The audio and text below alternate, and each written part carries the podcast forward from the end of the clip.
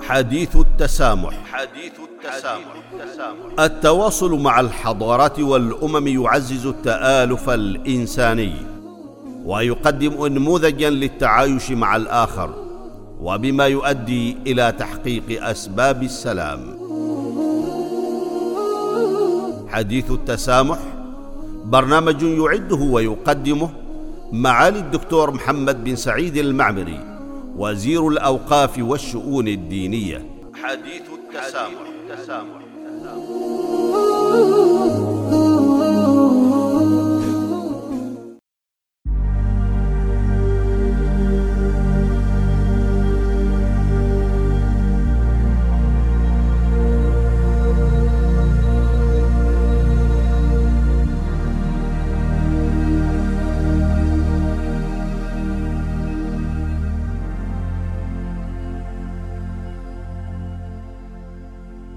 بسم الله الرحمن الرحيم. الحمد لله، والصلاة والسلام على رسول الله وعلى آله وأصحابه ومن والاه والتابعين لهم بإحسان إلى يوم الدين.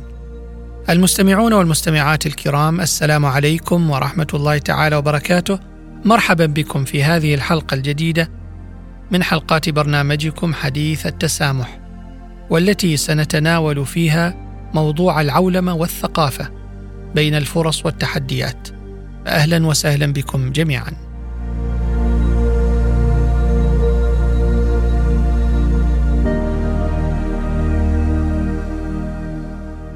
للعولمة تأثير عميق على عالمنا اليوم، فقد غيرت طريقة تواصل الناس مع بعضهم البعض، وشكلت أي العولمة أساليب مستحدثة للتفاعل مع الأحداث ومجريات العالم، كما أسهمت من نواحٍ عدة في تقريب الأذهان وتسهيل فهم الناس لبعضهم البعض، مما انعكس إيجاباً على التسامح الثقافي.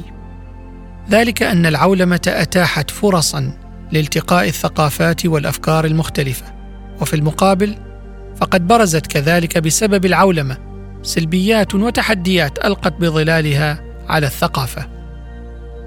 ومن الطرق الرئيسة التي أسهمت بها العولمة في التقريب بين الناس وزيادة التعرض للثقافات كانت عبر التقدم التكنولوجي وتطور أساليب النقل والاتصالات في العالم.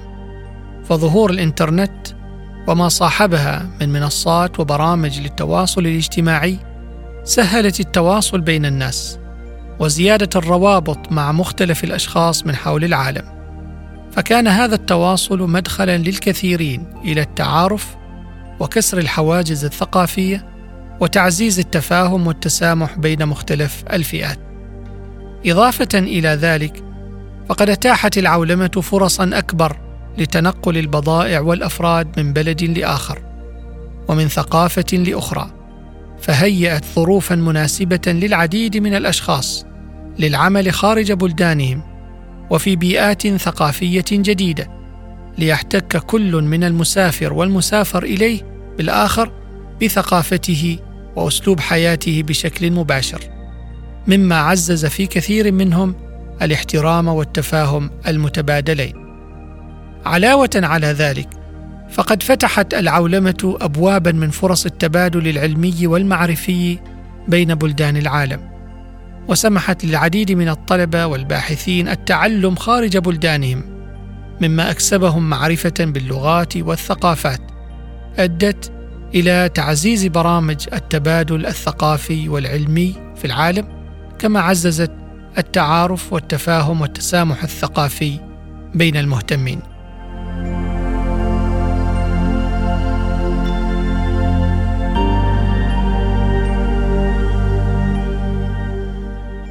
أيها المستمعون والمستمعات، بالرغم من الآثار الإيجابية للعولمة على العالم والتي ذكرنا بعضا منها، خصوصا فيما يتعلق بالثقافة والتسامح الثقافي، إلا أن العولمة قد أدت إلى ظهور سلبيات عديدة أثرت على ثقافات الشعوب والدول من مناحٍ عديدة.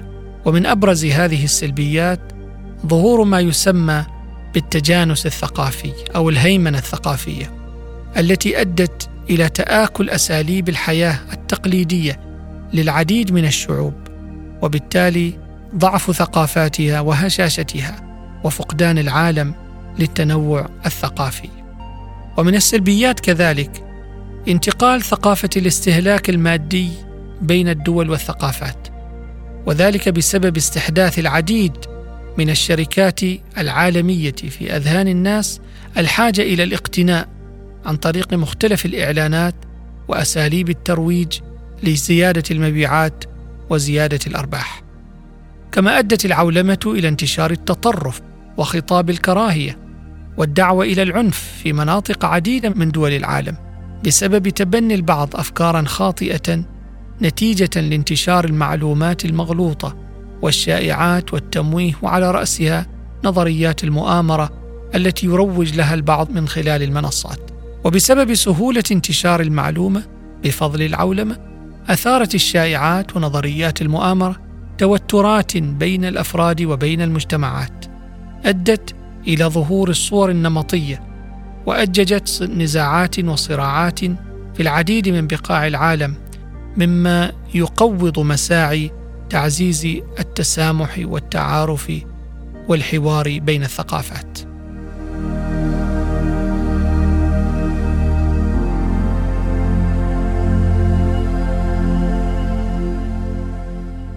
أيها المستمعون والمستمعات الكرام، إن تعزيز التسامح الثقافي في عالم تسوده العولمة من الأهداف ذات الأهمية حفاظاً على التنوع الثقافي والمعرفي.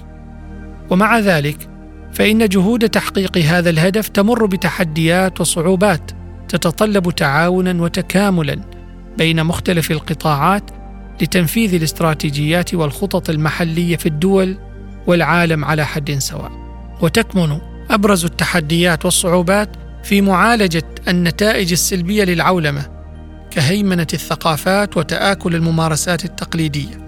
ومن الحلول المطروحة لمواجهة هذين التحديين تكثيف برامج التبادل الثقافي والمعرفي، وإبراز جهود وإنجازات ومساهمات الشعوب والثقافات حتى يتم الحد من صور النمطية السائدة، وحتى لا تتصدر هذه الثقافة ثقافة المشهد دون غيرها. ومن التحديات كذلك التحكم في انتشار الشائعات والمعلومات المغلوطة، فبالرغم من تشديد التشريعات والقوانين والجهود المحلية للحد من الشائعات، إلا أن التحدي ما زال قائما عند الحديث عن الشائعات والمعلومات المغلوطة العابرة للحدود والقارات. وهنا لابد من تعزيز الثقافة الإعلامية ومهارات التفكير النقدي لدى الأفراد، وتشجيع الإبلاغ المسؤول عن الشائعات منعاً لترويجها وانتشار سلبياتها.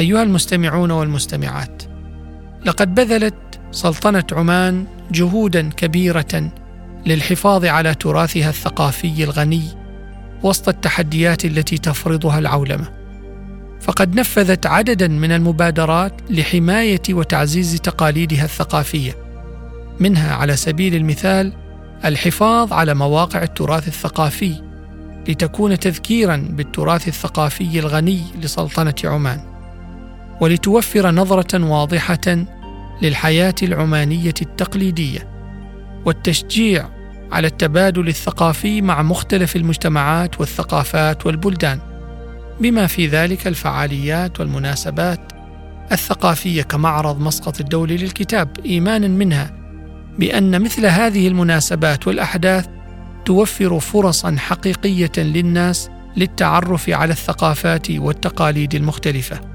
وهي كذلك فرصة للاحتفاء بتنوع الثقافة العمانية.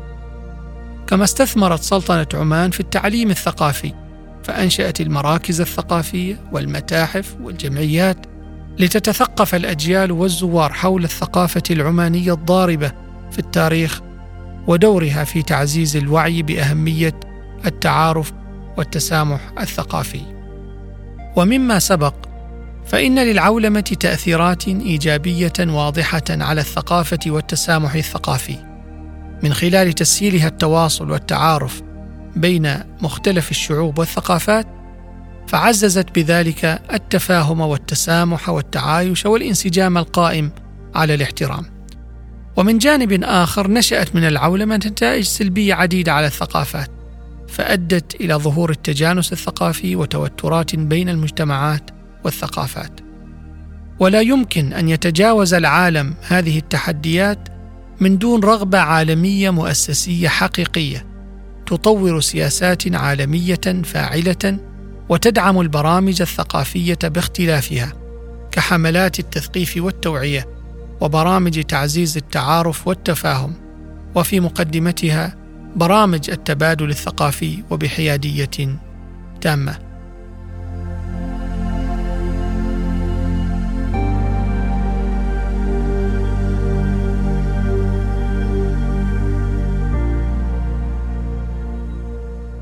ختاماً، فإن تعزيز التسامح الثقافي في ظل العولمة يتطلب نهجاً متعدد الأوجه والأطراف، يوازن بين فوائد العولمة والحاجة إليها وضرورة الحفاظ على التنوع الثقافي وتعزيز قيم التسامح والتفاهم في المجتمع.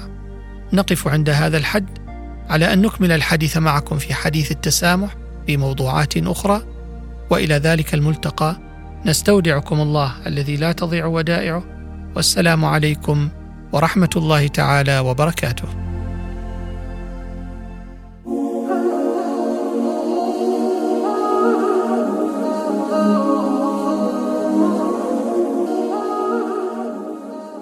حديث التسامح. التواصل مع الحضارات والأمم يعزز التآلف الإنساني ويقدم نموذجاً للتعايش مع الآخر، وبما يؤدي إلى تحقيق أسباب السلام. حديث التسامح برنامج يعده ويقدمه معالي الدكتور محمد بن سعيد المعمري، وزير الأوقاف والشؤون الدينية. حديث التسامح.